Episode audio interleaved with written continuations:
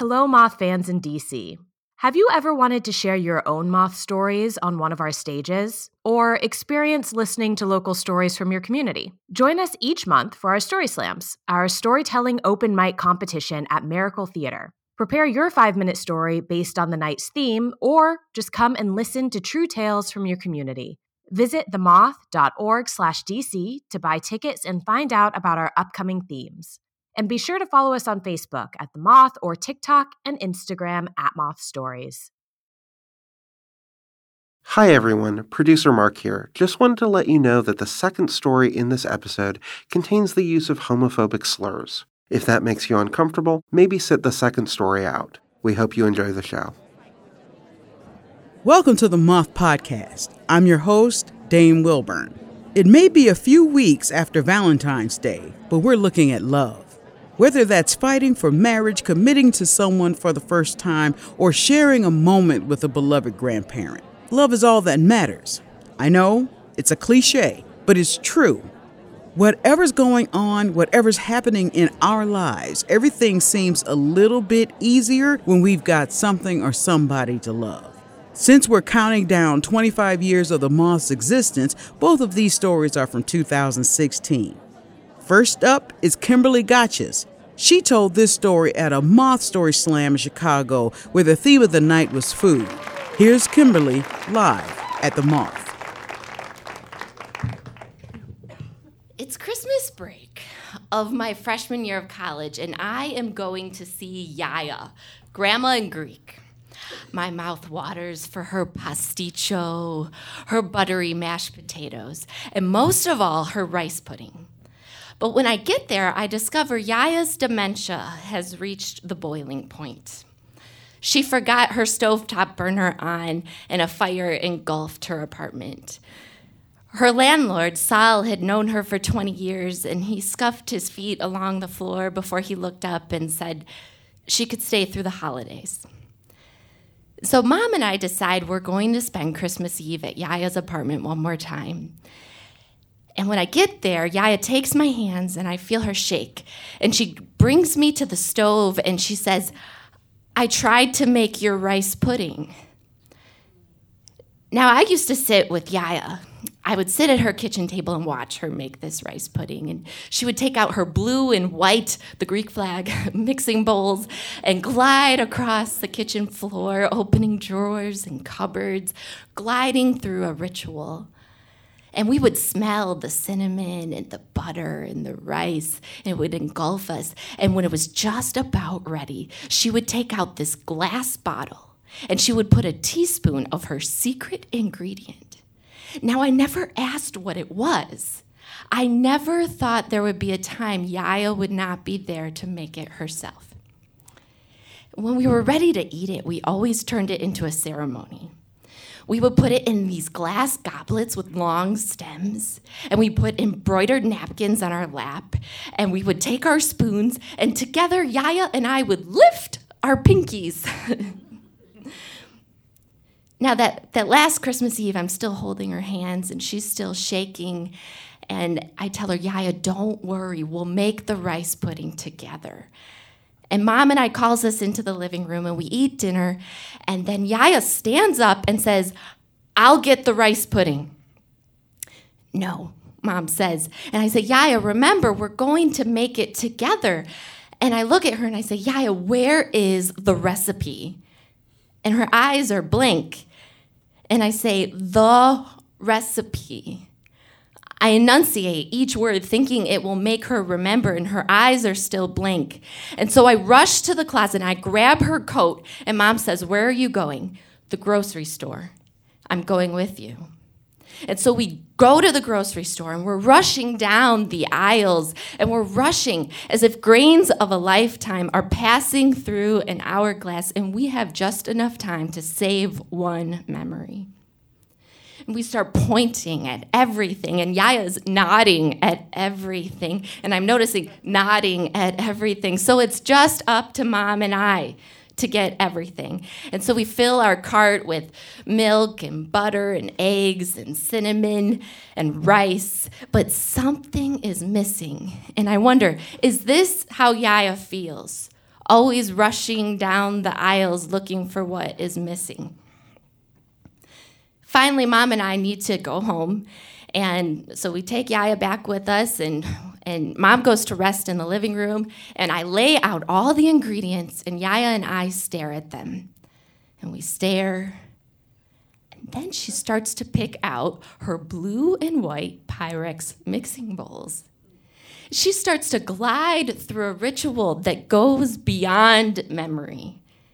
And I take one of our napkins, and I start to wipe my eyes with the tears, and when I bring it down, Yaya is gone. And I look up. Yaya, get down, I say. And Mom rushes in from the living room, and Yaya is standing on the kitchen counter all by herself, and she's reaching up into the co- top cupboard for something, and the mixture of the bubbling rice pudding is starting to bubble over, and Mom and I help her down, and Mom is so worried she doesn't notice Yaya place a bottle, a glass bottle, in my hand. And I look at her, and her eyes this time are glowing. And for a moment, she's the Yaya that I remember.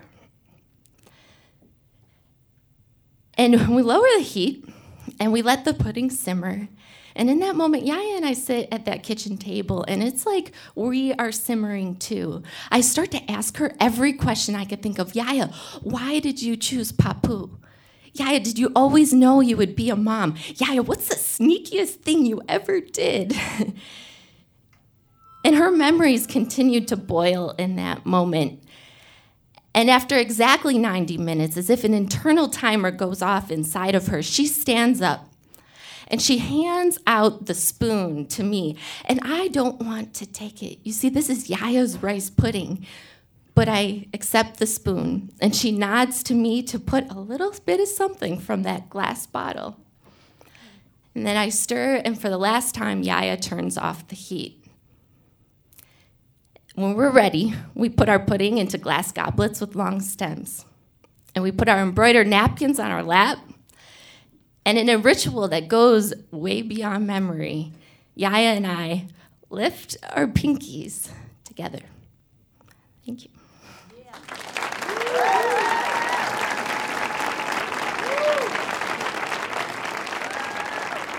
That was Kimberly Gotches, a former librarian from Chicagoland, or as I call it, Chi-Town. Kimberly has over a decade of experience telling stories to people of all ages. Now in New Mexico, Kimberly tells folk tales with ageless themes as well as personal stories that celebrate the powerful benefits of intergenerational relationships. To see a photo of her making some delicious food, head to the extras for this episode on our website, themoth.org slash extras. Our next storyteller is Alex Campbell. Alex told this story at a story slam in Dublin where the theme of the night was neighborhoods. Here's Alex. Live at the Moth.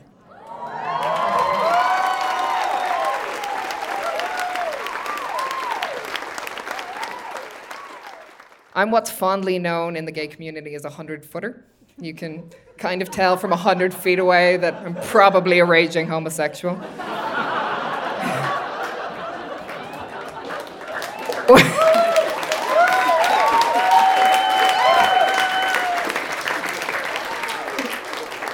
The fact that you're applauding that part bodes well for the rest of the story. Thank you. Um, or Mick. Mick is my other name, in case you're...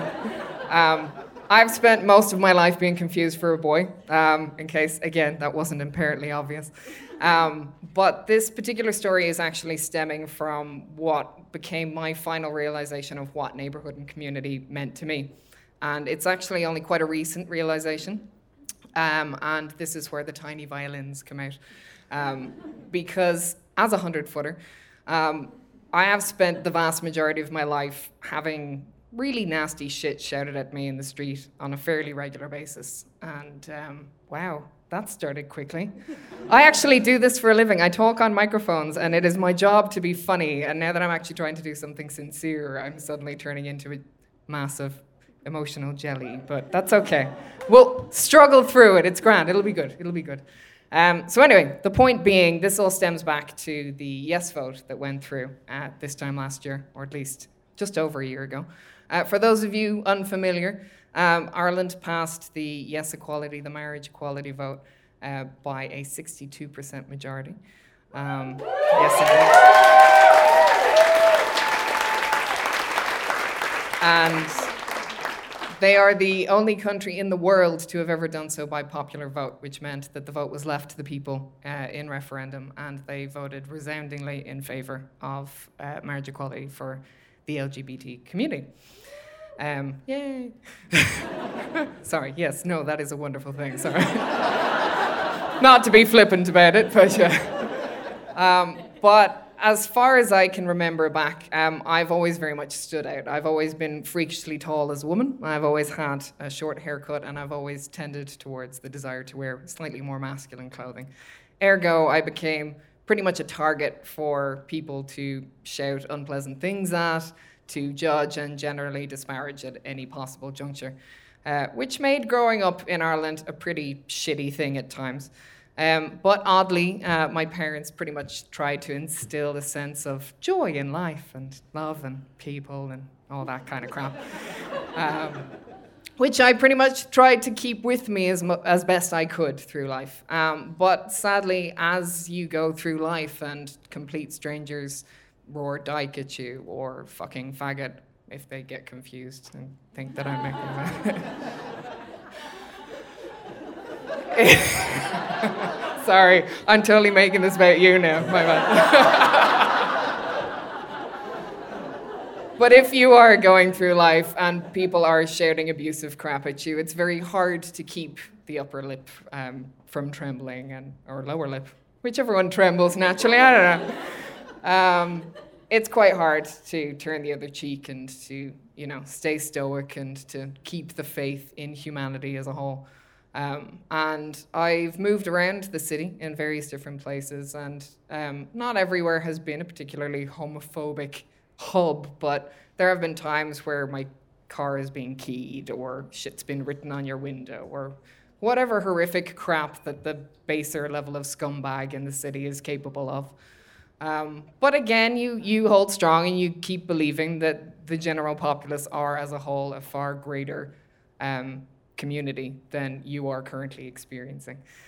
Um, and up until last year, when the vote came about and the referendum kicked in, um, what started in the lead up to that, the six months prior to the referendum, was possibly the hardest six months of my life, because I would walk down streets and I would see posters, posters telling me that I am a despicable human being.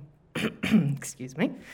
Posters that are telling me that my life and everything around me, the people that I love, are invalid or vile or perverse or wrong or sinful or whatever litany of words are used to describe me, a complete stranger, and a group of people who have actively sought money to lobby against you, to tell you that you are all of these things, to tell you that you are this horrific human being. It makes it very hard to live in a city knowing that a gigantic group of people think you are scum. They don't know you, they think you're horrible. And yet, when you suddenly find yourself standing in front of a T V screen seeing that sixty-two percent of your community have voted in favor of marriage equality for you, it is quite possibly the most glorious realization of love and neighborhood that I could possibly conceive of.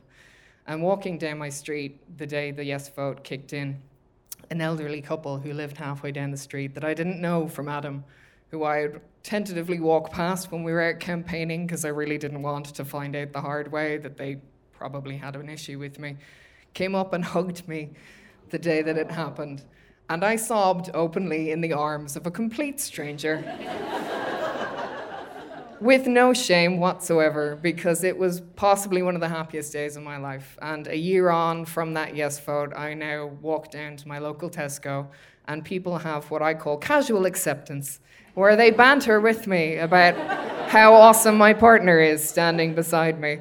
And no one bats an eyelid, and that makes me happy on levels I can't describe. And six weeks ago, um, my partner asked me to marry her. Uh,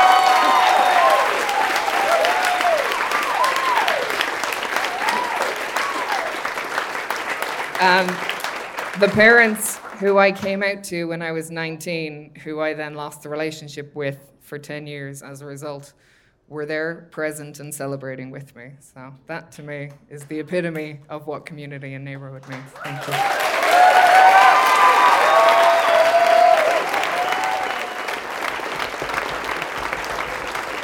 That was Alex Campbell. Alex is a non-binary drag performer from Dublin, Ireland.